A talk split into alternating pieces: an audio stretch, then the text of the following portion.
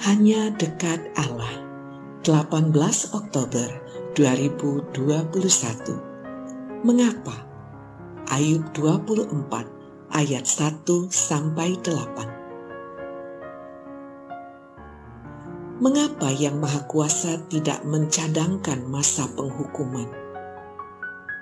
Dan mereka yang mengenal dia tidak melihat hari pengadilannya ada orang yang menggeser batas tanah, yang merampas kawanan ternak, lalu menggembalakannya. Keledai kepunyaan yatim piatu dilarikannya, dan lembu betina kepunyaan seorang janda diterimanya sebagai gadai.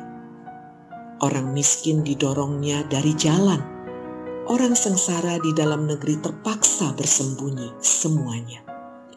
Ayub 24 ayat 1 sampai 4. Di mata Ayub, Allah sepertinya tak lagi peduli dengan korban kejahatan dengan membiarkan pelaku kejahatan tanpa hukuman sama sekali.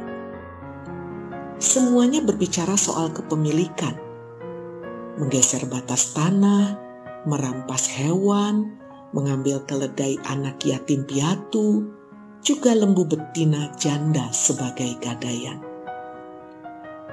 Lembu adalah alat kerja. Menerima lembu sebagai gadaian berarti membuat janda tersebut tak lagi bisa bekerja. Apalagi ini lembu betina yang bisa menghasilkan susu yang bisa dijual atau dikonsumsi sendiri.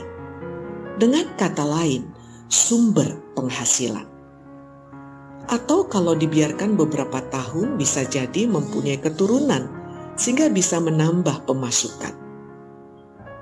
Bisa jadi Ayub sedang membandingkan nasibnya dengan janda dan anak yatim piatu itu. Dan kesimpulannya adalah sama-sama tidak dipedulikan Allah. Kenyataan ini sebenarnya bisa menjadi penghiburan karena Ayub tidak sendirian namun fokus Ayub mungkin lebih kepada para sahabatnya yang kelihatannya dibiarkan Allah untuk terus menekannya. Kenyataan bahwa mereka semua adalah sahabatnya yang membuat Ayub makin terpuruk. Salam semangat dari kami, literatur perkantas nasional. Sahabat Anda bertumbuh.